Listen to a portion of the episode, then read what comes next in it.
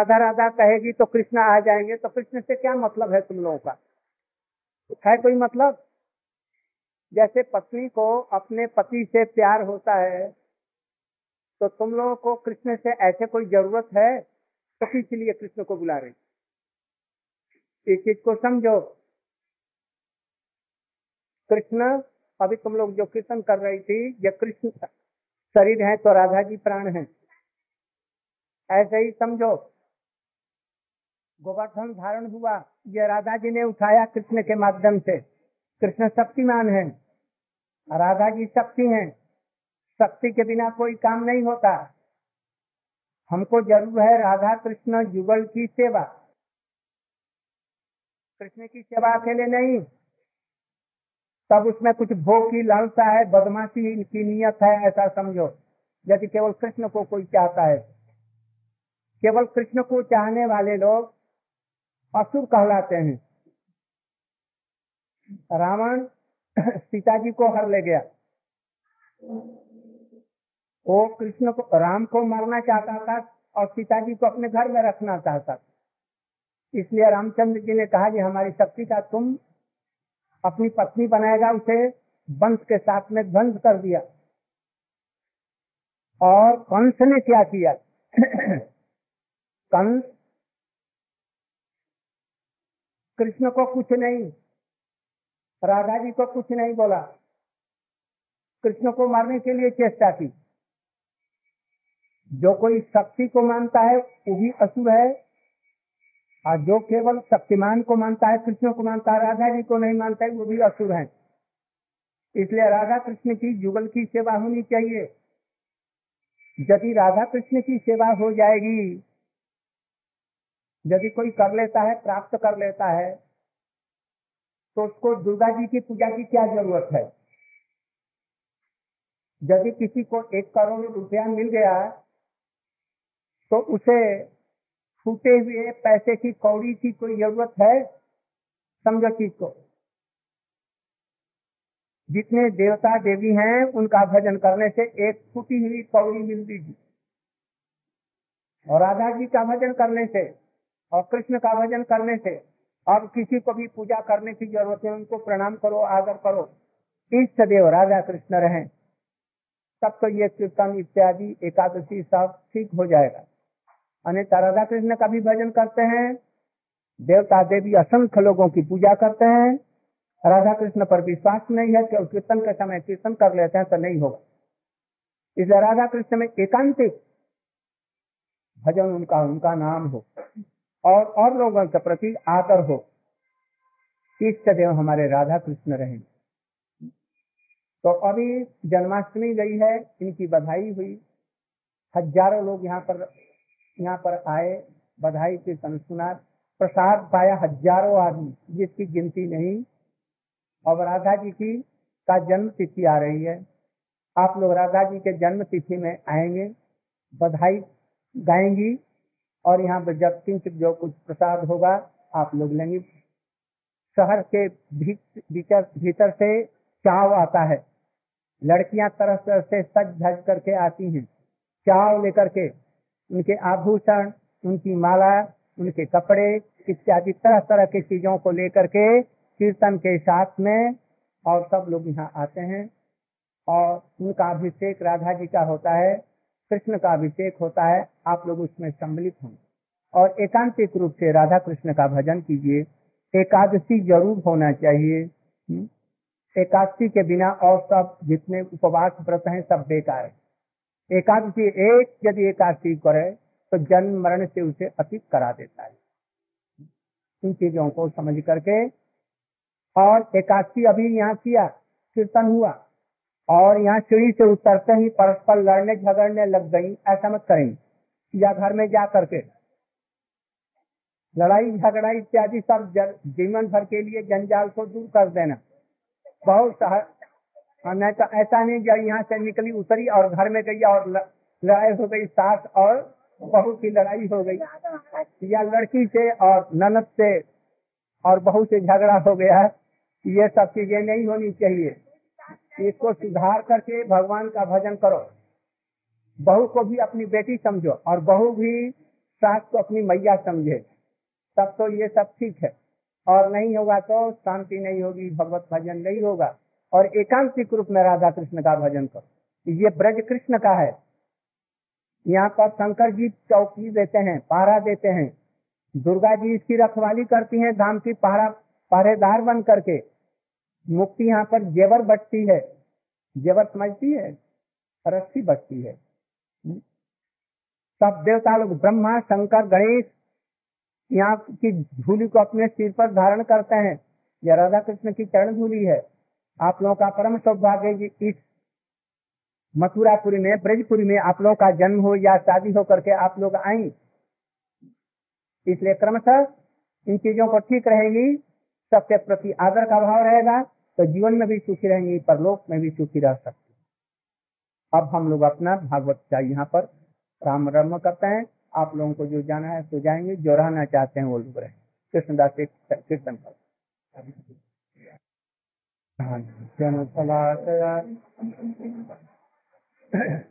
चक्षुरुन्मिलितं येन तस्मै श्रीगुरवे नमः। वञ्चाकल्पतरुभ्यश्च कार्तिभ्यैव च। पतितानां पामनेभ्यो वैष्णवेभ्यो नमो नमः। नमो महावदन्नाय कृष्णप्रेमप्रदायते कृष्णाय कृष्णचैतन्यनाम्ने गौरस्तिते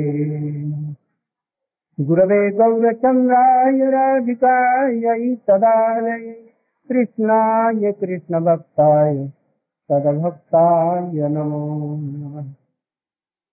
यं प्राव्रजन्तमनुपेतमपेतकृत्यं द्वैपायनो विरहकातरयाजिहाय पुत्रेति तन्मयतया सर्वोऽभिनेदो तं सर्वभूतहृदयं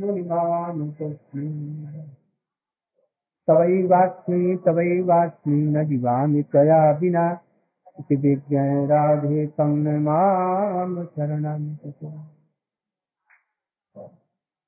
हम लोग जन्माष्टमी से लेकर अब तक कृष्ण तत्व के संबंध में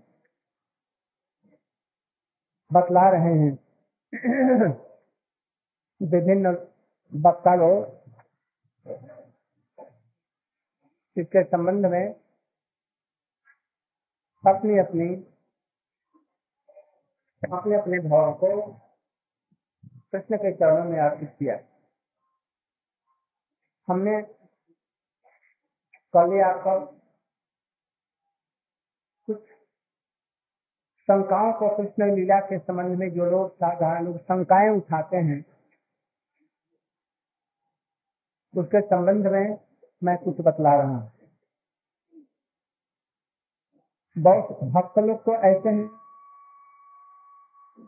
जैसा भागवत में उनका चरित्र वर्णन किया गया है, निर्विवाद रूप में बिना तर्क युक्ति के उसको मान लेते हैं।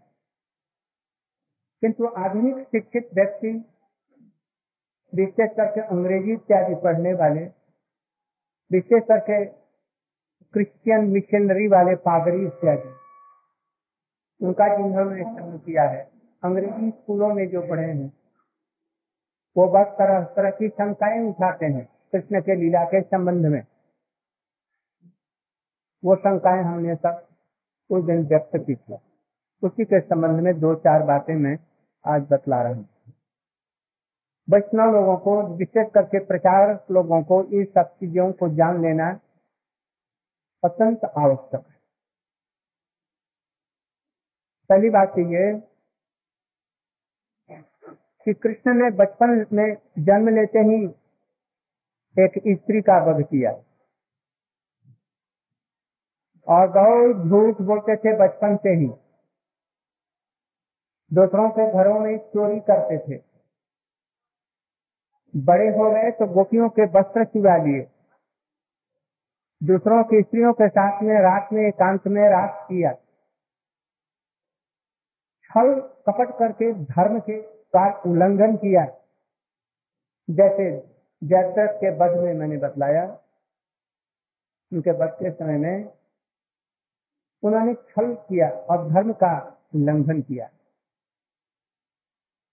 दुर्योधन के के साथ में भीम के युद्ध में और जरासंध के साथ में भीम के युद्ध में उन्होंने पांडवों का पक्ष लिया और धर्म का उल्लंघन कर उनको ऐसा कहा कि आपने धर्म के, युद्ध के विपरीत आप इन्हें मारिए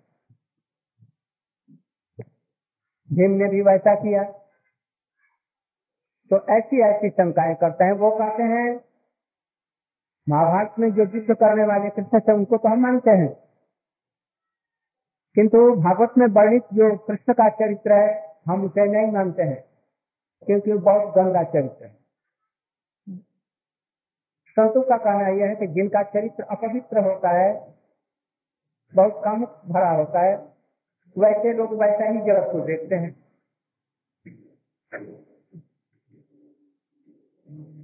सबसे पहली बात, कृष्ण ने पांडवों की और कौरवों की भरी सभा में महाराज जी अंधे के सामने पाँचों पांडव वहाँ हैं।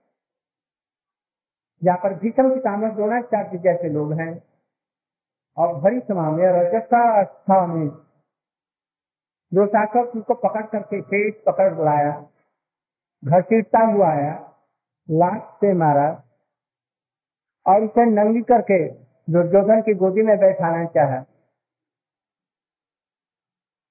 जब उसका चिर हरण किया जा रहा था, सब लोग निर्वाक देख रहे थे। सब लोगों ने सिर नीचा झुका दिया, किंतु किसी की हिम्मत नहीं जो कोई कहे। भीम गदा लेकर के उठे। युधिष्ठिर महाराज जी ने कहा जिसे जरा ठहर जाओ देखो तो जी, कृष्ण कुछ करते हैं कि नहीं अपने भक्तों के लिए अर्जुन से अर्जुन को भी बंद कर दिया। विषम को सामने आ जाने क्यों हम सीट नीचा कर देते हैं। गुरु द्रोणाचार्य भी धर्म के ज्ञाता होकर के उन्होंने उस समय कोई सहायक नहीं रहा। अब तीर खींचा और नंगी हुई। और सभी लोग देख रहे थे अभी एक सेकंड की बात है नंगी हो जाएँगे। जितने असुर के वहाँ पर दुर्योधन, कर्ण दुर्शासन शकुनी थे दुर्शासन को और बढ़ावा दे रहे थे। और उस द्रौपदी की लज्जा करने, हर दूर कर लज्जा दूर हो जाए। कृष्ण जी स्वयं चीर बन करके आए और ऐसा चीर बढ़ाया दुर्शासन जैसा महाबली सात हज़ार हाथियों का बल वाला और वो थक गया और चीर समाप्त नहीं हुआ। और ऐसे कृष्ण स्वयं पाँच वर्ष की, छह वर्ष की उम्र बेटियों का चीर हरण करेंगे। अब वहाँ पर इस चीज़ को लाओ। इस समय कृष्ण की उम्र करीब करीब सत्तर एक सौ वर्ष की होगी जिसमें द्रौपदी का की, की, की रक्षा की। उसको लंबा किया उसे रज्जा को रखा। और कृष्ण है सात वर्ष पाँच छह वर्ष के और गोपियाँ हैं चार वर्ष पाँच वर्ष की छह वर्ष की सुकुमारी। यहाँ पर जैसे पूजा यहाँ ब्रंगेश्वर में पूजा करने के लिए जाती हैं हमको अच्छा पति मिले। वो भी जानते भी नहीं पति किसको कहते हैं। और लोटे में पानी लेकर के सवेरे स्नान करके जाती हैं। वो चार चार पाँच पाँच वर्ष की लड़कियाँ और उनका कृष्ण चीर हरण करेंगे। ये तो कामुक व्यक्ति जिनको धर्म का ज्ञान नहीं, वो लोग कृष्ण पर ऐसा क्षेप करते हैं।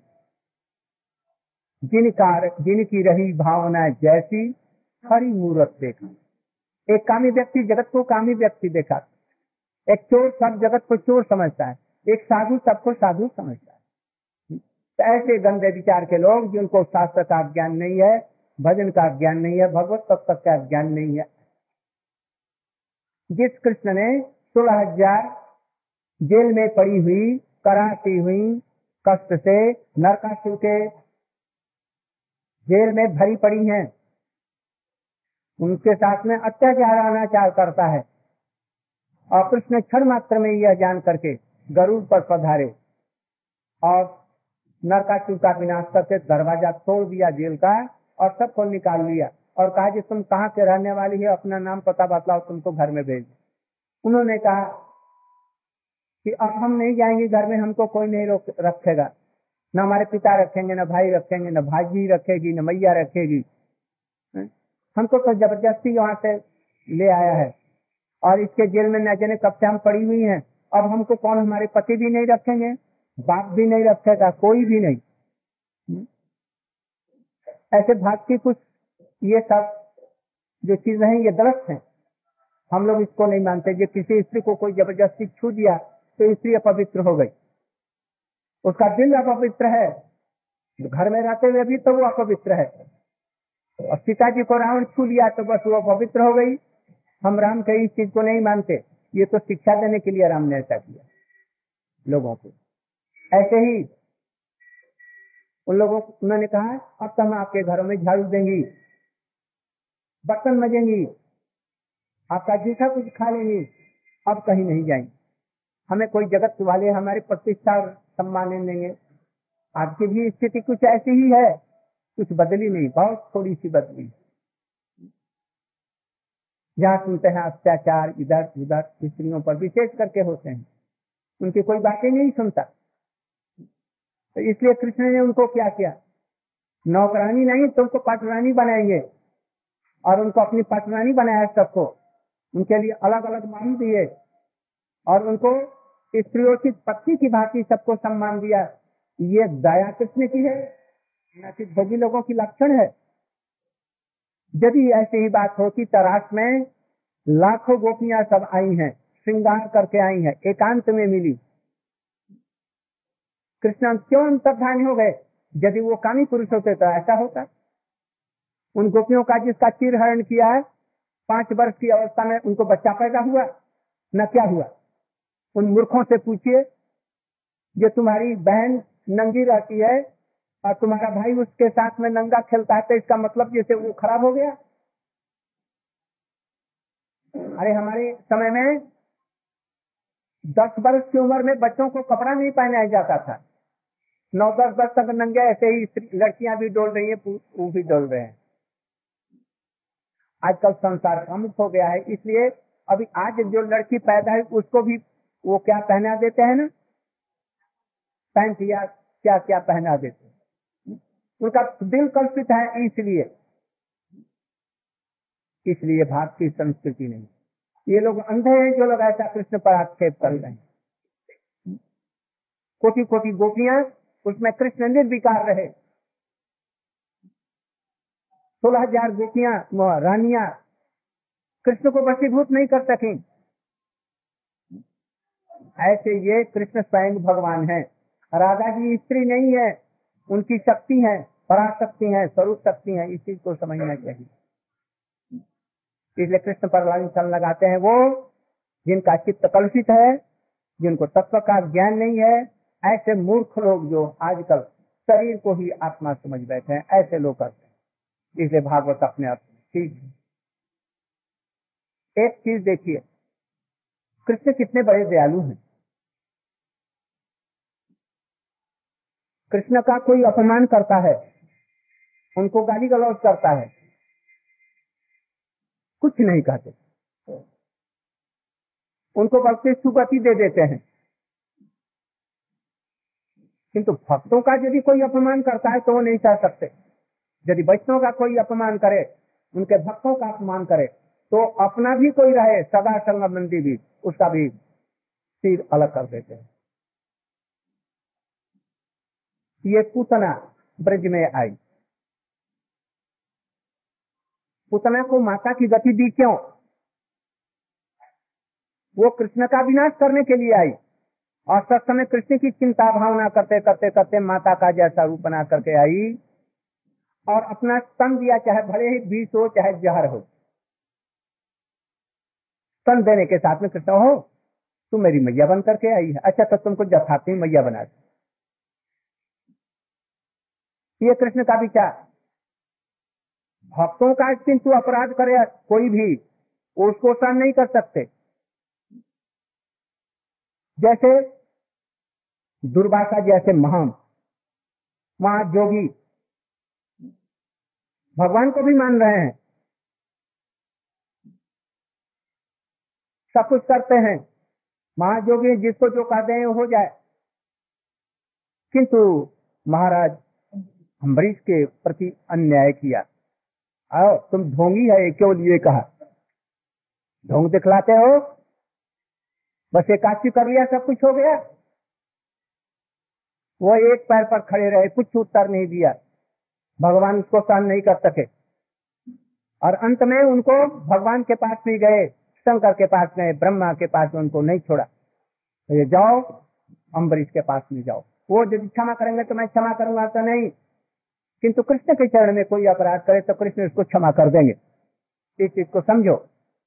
इसलिए वैष्णव को लिए भी मैं कह रहा हूँ, कृष्ण को भले ही गाली दे दो, उनका भजन करो, कोई बात नहीं।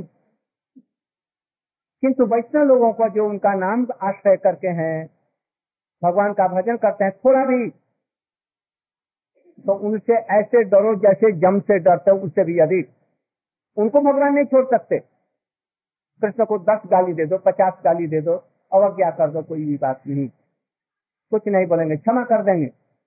किंतु यदि वैष्णव का बड़े कनिष्ठ अधिकारी हो, कोई भी हो, यदि वैष्णव के चरण में अपराध करता है, उसे कभी भी क्षमा नहीं कर सकते। कभी भी ऐसा कहीं दिखता है। देखो, दुर्योधन को, दुशासन को क्यों मारा? दोनों तो भाई ही हैं तो पांडव लोग कौरव लोग इसलिए द्रौपदी का अपमान किया दुशासन और कंस इसने, दुर्योधन। भगवान के लिए कुछ नहीं कहा। भगवान के लिए कभी भी कोई अपशब्द नहीं कहा। कोई भी भागवत में, रामायण में, पुराण में नहीं आता। अर्जुन के लिए अपशब्द कहे, द्रौपदी के लिए कहा। उनको लाश के घर में जलाने की चेष्टा की। भीम को बीस का लड्डू दिया भक्तों को। और द्रौपदी पर अत्याचार किया। कृष्ण इस चीज़ को भूल नहीं सकते, इसलिए तुम्होंने क्या किया? ठीक है। छल से, बल से, कौशल से। तुम्हें हम दुरुस्त करेंगे फलदामा, तुम भक्तों से तुम लड़ता है, उसे जगत का अपमान करता है। इसलिए क्या किया? जैसे किसी को चीर देते हैं, ऐसे भीम के द्वारा जरासंध को दो भागों में चिरवा दिया। और दुर्योधन को क्या किया? और तुम्हें इस पर बैठाएगा। नंगी द्रौपदी को तू बैठाएगा, हमारी प्रिया को बैठाएगा, हमारी प्रिय भक्तों को बैठाएगा। अच्छा तो देखो, तुम्हारा जान ही तोड़वा देते हैं। जान तोड़ा कर तो छोड़वा दिया भीम से दुशासन का भी ऐसा ही किया। उनके लिए क्षमा नहीं है। इसलिए कृष्ण को दो चार आप शब्द कर दो। भजन मत करो, कोई बात नहीं। यदि भक्तों का अपमान नहीं किया, वही कृष्ण क्या, निंदती, हंती, द्वेष्टि, वैष्णवान न अभिनंदती क्रुद्धते, जाति नो हर्षम पततानी भगवान की दृष्टि में वो पतित हो जाता है, गिर जाता है। कौन? यदि वैष्णव का सम्मान नहीं किया, आ रहे हैं तो उनका आगमन स्वागत नहीं किया। जब आए तो उचित उठ करके खड़े होकर के अभिवादन नहीं किया। उनके आपस में प्रसन्नता नहीं। आइए, पधारिए, बड़ी आनंद की बात है। आज हमारा जीवन सार्थक हो गया। आज भगवान हमारे ऊपर में प्रसन्न है, इसलिए आप पधारे और जब जा रहे हैं तो उनको उठ करके अंत तक दस पैर या सीमा तक उनको पहुँचा करके आओ। घर में आदर करो। उनके साथ में द्वेष मत कभी भूल करके भी मत करना। उनके स्वरूप को नहीं जानते, वो तुम सोचते जो वैसे ही द्वेष करता है ये भी। वैष्णव मात्र द्वेष नहीं करता। इसलिए उनके प्रति द्वेष न करे, हिंसा न करे, उन्हें मारे नहीं, उन्हें गाली न दे, अपमान मत करे। और नहीं तो कृष्ण उसे कभी नहीं छोड़ेंगे। कृष्ण की नज़रों में वो पतित हो जाते हैं और कृष्ण उसका फल उसे चढ़ा भक्ति तो देंगे ही नहीं, नरक में डुबाएँगे। इसलिए वो भजन सारा ही चौपट हो जाए। जरा जरासंध शंकर की बहुत आराधना करता था। दुशासन, दुर्योधन, कर्ण, ये बहुत उपासना करते थे, बहुत बड़े भारी दानी थे, धार्मिक थे। धर्म किस काम का यदि भक्तों का आदर नहीं हुआ? इस चीज़ को समझे। सारे जीवन में कृष्ण ने अपने चरित्र में इस चीज़ का पालन किया। भक्तों की रक्षा के लिए उनका आविर्भाव हुआ है। वो भक्तों का अपमान, भक्तों का ये सब चीज़ नहीं कर सकते। इसलिए जरासंध ने क्या किया? जरासंध ने उसने कंस को अपनी बेटी से विवाह कर दिया दोनों दोनों बेटियों का। और उसे कहा जिसे वसुदेव को कैद कर लो और देवकी को। और जब कंस ने ऐसा किया तो वाहवाही दी, ठीक है ठीक है, ऐसा ही करो। मैं तुम्हारे ऊपर में हूँ। जरासंध ने ऐसा किया। इसलिए उसका फल भोगना पड़ा। भक्तों की, देवकी और वसुदेव की चरण में अपराध किया और असुरों का साथ दिया और पांडवों के विरुद्ध में शिशुपाल के विवाह के समय में रुक्मिणी जी के शादी के समय में असुरों का साथ दिया, पांडवों का विरोध किया। जिन जिन लोगों ने पांडवों का विरोध किया, भक्तों का विरोध किया उस सब का कृष्ण ने ध्वंस कराया। आज जिन लोगों ने कृष्ण के चरण में थोड़ी सी गलती भी की, किंतु भक्तों का आदर किया, उनको उन्होंने आदर आदत सुगति दे दी।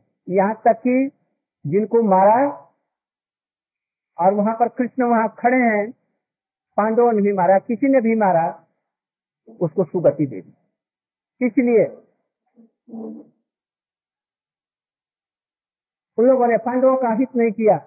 युद्ध में लड़ रहे हैं, वो दूसरी बात है। उनकी अवज्ञा नहीं की, निंदा नहीं की। इसलिए भूल करके भी वैष्णव निंदा इत्यादि मत करो। इसलिए कृष्ण के चरण में अपराध हो जाए, नाम के चरण में अपराध हो जाए, नाम क्षमा कर देंगे। किंतु वैष्णव के चरण में अपराध हो गया। वो कृष्ण क्षमा नहीं करते, इनके चरित्र का एक वैशिष्ट है। दूसरी बात, लोग कहते हैं कि वेदों में कृष्ण का नाम नहीं है। अरे मूर्खो, तुमने वेद पढ़ा? वेद में कहा नहीं उनका नाम? सर्वत्र ही उनके नाम है। कृष्ण का एक नाम विष्णु है ओम तद विष्णु सदा प्रसन्न सूर्य, देवी चक्षुरातम वासुदेव उनका नाम है, क्योंकि वासुदेव के पुत्र के रूप में। वासुदेवाय धीम ही तन्नो देवा प्रचोदयात। तो साक्षात विष्णु है, वासुदेव के नाम में उनका रूप। श्यामम श्यामा सबलम प्रपद्ये श्यामा सबलम प्रपद्ये। उपासनी उपनिषद में वेदों का वही अंग है। उसमें सर्वत्र राधा कृष्ण का नाम वर्णन है। इसलिए मूर्ख लोग ऐसा कहते हैं कि वेदम उनका नाम ऐसे मूर्खों का एक दल मथुरा में भी है। जो कहता है, ये सबको नहीं मानते। भगवान की मूर्ति नहीं मानते। कृष्ण को कहते हैं, कृष्ण का मूर्ति, ये उनकी मूर्ति नहीं, उनकी आत्मा भगवान थी वो ऊपर से भगवान नहीं थे। कृष्ण कहते हैं व्यक्ति नराधम मूल है। ऐसे लोगों का मैं ध्वंस करता हूँ और ऐसा ही करते इसलिए भगवान का कितना सुंदर रूप है। मेघ श्यामल। मधुर मुरली उनके मंद मुस्कान होठों पर खेलती है और ऐसे वो कहते हैं कि वह निराकार है। इसीलिए यह कृष्ण का पक्ष बात नहीं, बल्कि असुरों का जो उन्होंने हत्याएँ की, उनका जो दमन किया उनके कल्याण के लिए भी अधिक पाप न कर। इसीलिए हम देखते हैं कि कृष्ण का चरित्र सब प्रकार से निष्कलंक है। और भी मैंने जो शंकाएँ की थी, जयद्रथ के बध का समय। जिस समय में सात महारथी मिलकर अकेले अभिमन्यु को घेर कर और उसे मार रहे थे, सात तरफ़ से। अरे कोई वीर है तो अकेले अकेले लड़ ले। साथ एक छोटे से पंद्रह वर्ष के बच्चे के ऊपर में बड़े बड़े महारथी कौन भीष्म, द्रोण, कर्ण दुशासन शकुनी, दुर्योधन, जयद्रथ, ऐसे ऐसे महारथी लड़ गए। और अन्याय रूप से धनुष लाया तो धनुष को काट दिया, रथ को काट दिए, साथी को मार डाला गदा लेते हैं, गदा को भी काट दिया। एक साथ में सातों मिलकर। भीम को प्रवेश नहीं वहाँ पर करने दिए। और उस समय में उन लोगों ने अकेले उस बच्चे को मारा। जब वो लौट करके आए, भीम अर्जुन, सुना जब हमारे बेटे को उन्होंने मार डाला।